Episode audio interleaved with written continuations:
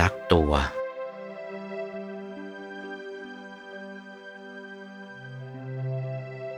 ตัวของตัวเองรักความบริสุทธิ์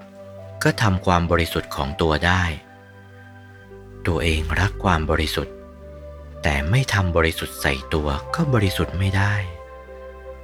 ไม่ทำบริสุทธิ์ใส่ตัวก็ชื่อว่าไม่รักตัว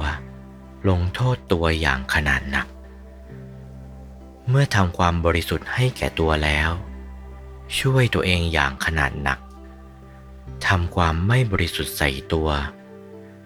เหมือนเรามีผ้าที่สะอาดเอาของโสโครกมาประพรมเสีย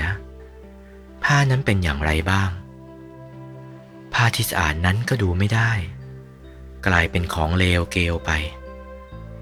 คนที่สะอาดคนที่ดีๆแท้ๆคนที่บริสุทธิ์แท้ๆไปประพฤติชั่วเข้าเป็นอย่างไรก็เหมือนผ้าเปื้อนสกปรกนั่นแหละ